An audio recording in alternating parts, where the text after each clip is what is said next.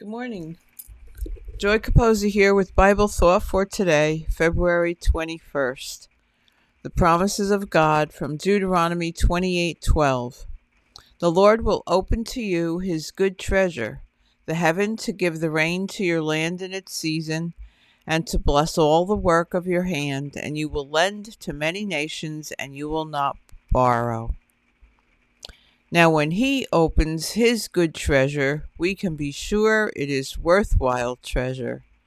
The New Testament comments that where your treasure is, there your heart will be also. So, just where is your heart? Let us make a decided effort to set our affection on His treasure. Go for the gold, and go for it as if there were only one gold medal to be handed out. It will be worth it all when we see Jesus. Life's trials will seem so small when we see Him. One glimpse of His dear face, all sorrow will erase. So bravely run the race till we see Christ. Spread the word.